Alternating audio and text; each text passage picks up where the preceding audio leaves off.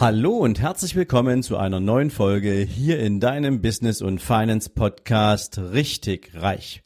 Jetzt wieder mit einer Mindset Folge und Impulsen für deinen ganz persönlichen Erfolg.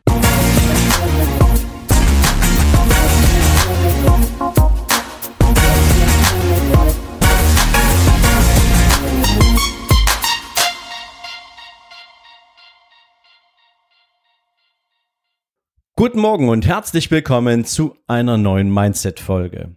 Oder auch Geldfolge. Na, wie auch immer wir die heute nennen wollen.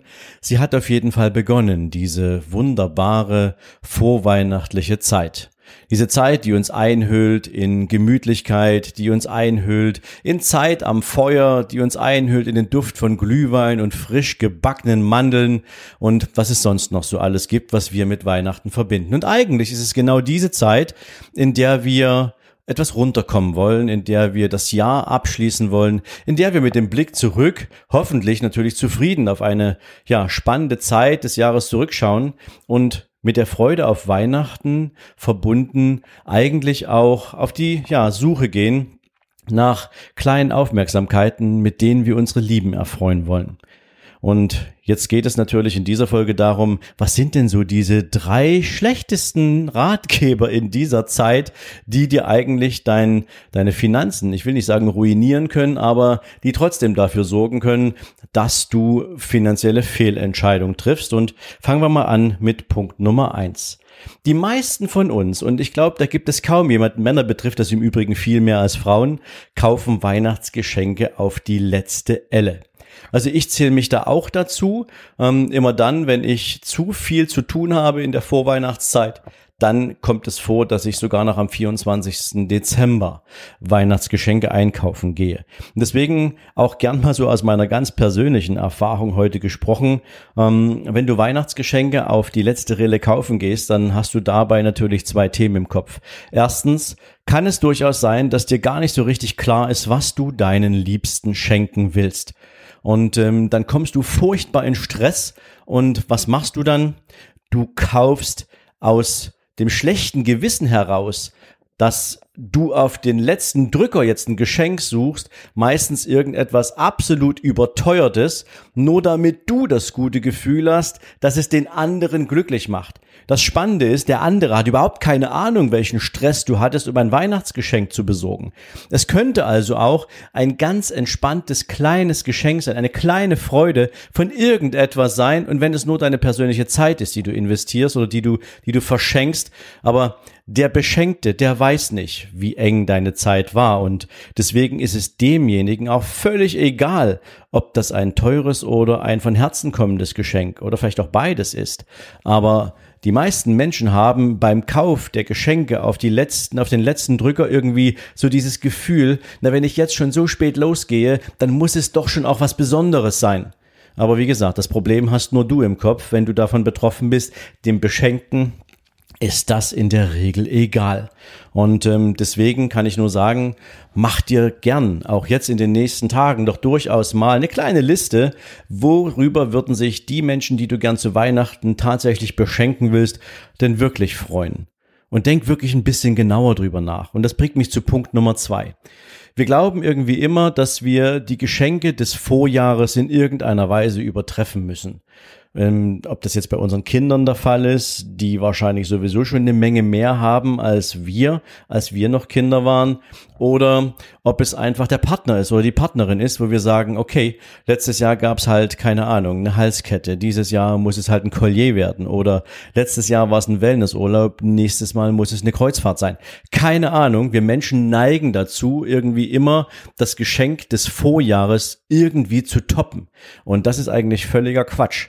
Denn eigentlich unterscheiden sich Geschenke im besten Sinne doch durch die Qualität, die wir verschenken und durch die Abwechslungsfähigkeit, die wir damit an den Tag legen.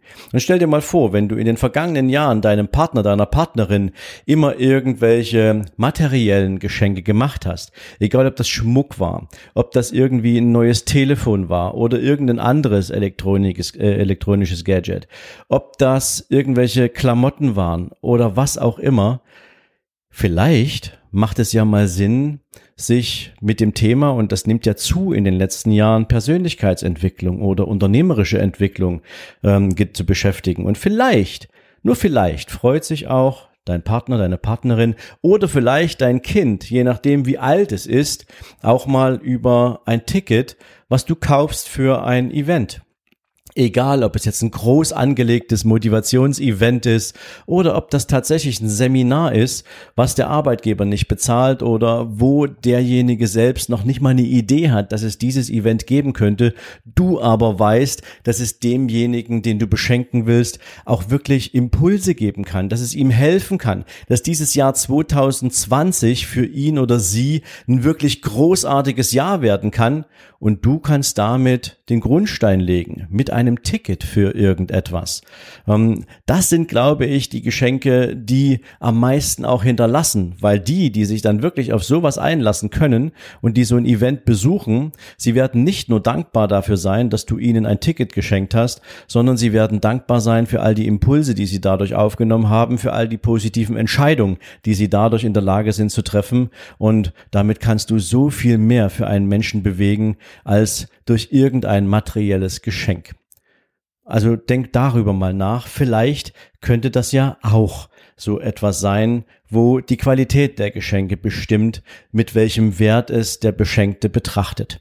Und ein Ticket muss ja nicht teuer sein. Ja? Also es gibt da verschiedenste Veranstaltungsmöglichkeiten, die auch nächstes Jahr stattfinden. Und darüber kannst du ja mal nachdenken.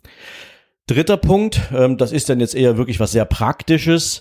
Ähm, äh, vielleicht kennst du ja dieses Gefühl, wenn Menschen in den Urlaub fahren und im Urlaub ähm, irgendwie das Gefühl haben, sie sind frei von aller Verantwortung, sie sind frei von allem Stress und ach, jetzt komm, jetzt gebe ich Geld für dieses Souvenir aus und jetzt gebe ich Geld für ein anderes Souvenir aus und jetzt komm, ich lasse es jetzt einfach mal richtig krachen. Wir, wir, wir, wir mieten uns jetzt mal eine kleine Yacht für zwei Tage und, und, und, und. Das heißt, im Urlaub sind wir Menschen in der Regel spendabler. Zu uns selbst, aber auch gegenüber anderen.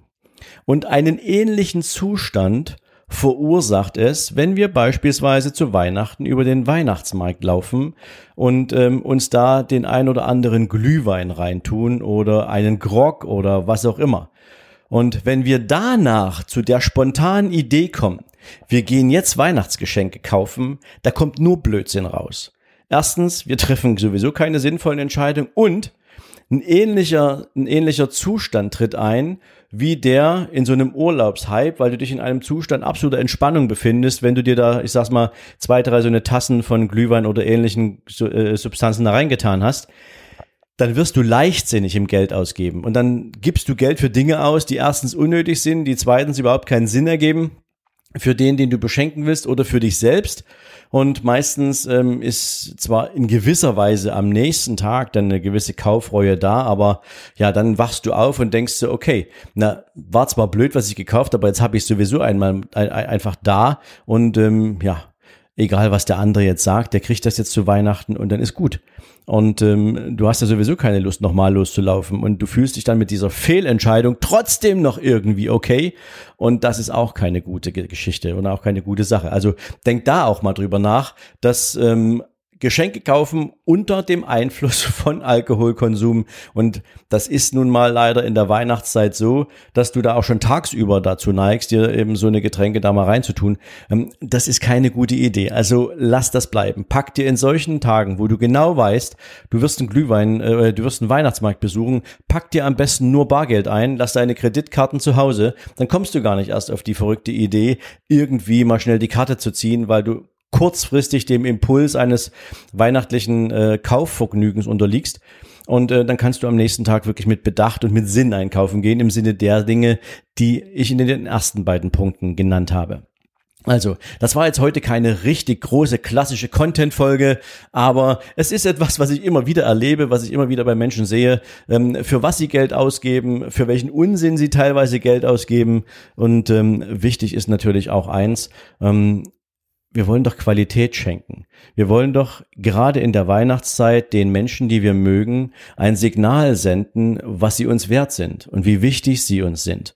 Und deswegen glaube ich, macht es Sinn, sowohl natürlich auch mit Blick auf unser eigenes Portemonnaie, mit Blick auf das, was ähm, tatsächlich mit Werten verbunden ist, ähm, dass wir das, was wir einem anderen an Freude machen wollen, sinnvoll überlegt haben und im Sinne des anderen auch tatsächlich umsetzen. Und wir dabei das gute Gefühl haben, dass das, wofür wir Geld investiert haben, auch gut investiert ist. Ich hoffe, ich konnte dir damit so den ein oder anderen kleinen vorweihnachtlichen Impuls geben, ähm, um sicher und sinnvoll in den Investitionen für deine Weihnachtsgeschenke durch diese schöne Zeit des Jahres zu kommen. Wünsche dir heute einen erfolgreichen Tag und vielleicht auch schon die erste schöne Erfahrung auf einem der vielen Weihnachtsmärkte in Deutschland. Und in diesem Sinne dir jetzt einen großartigen Tag und wir hören uns morgen. Bis dahin, ciao, ciao. Und wenn du für dich aus diesem Podcast oder durch ganz persönliche intrinsische Motivation bereits jetzt schon zu der Erkenntnis gekommen sein solltest, dass es möglich ist, auch mit einem eigenen kleinen Unternehmen zu starten, sein Einkommen dadurch zu erhöhen und so seine Vermögensziele zu erreichen, dann bleib jetzt noch ein bisschen dran. Denn genau für Menschen wie dich habe ich die Business und Finance Masterclass entwickelt. Es ist ein dreitägiges Vollzeitseminar, wo ich mit dir beginne, ganz am Anfang deine eigene Idee für dein eigenes Business zu entwickeln, zu kreieren, herauszufinden, wofür du gemacht bist, herauszufinden, welche Talente du besitzt und wie du sie mit einem geeigneten Produkt in deine eigene Erfolgsstory verwandeln kannst. Dazu bediene ich mich natürlich nicht nur meiner eigenen Expertise, sondern ich habe auch Spezialisten dafür engagiert und so arbeiten wir mit dir drei Tage lang an deinem ganz persönlichen unternehmerischen Konzept. Und nach diesen drei Tagen weißt du ganz genau, wie du starten kannst, du weißt ganz genau, worum es geht und kannst die ersten Schritte bereits zu deinem persönlichen Erfolg gehen. Viermal im nächsten Jahr wird es die Business und Finance Masterclass geben. An vier verschiedenen Orten dieser Welt kannst du dir raussuchen, wo du gern dabei sein möchtest.